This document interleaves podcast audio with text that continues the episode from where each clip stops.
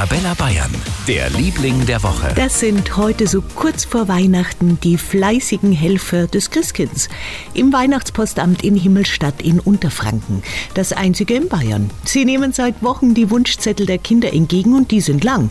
Lego, Barbie, Roller, ein Pferd oder auch ein neues Kinderbett.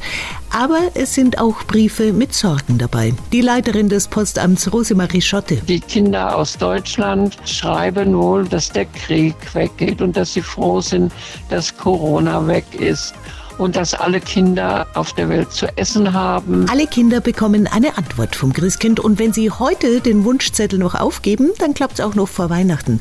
Oder Sie besuchen das Weihnachtspostamt in Himmelstadt persönlich. Das hat noch bis kommenden Freitag unter der Woche immer von 10 bis 12 und von 15 bis 17 Uhr geöffnet.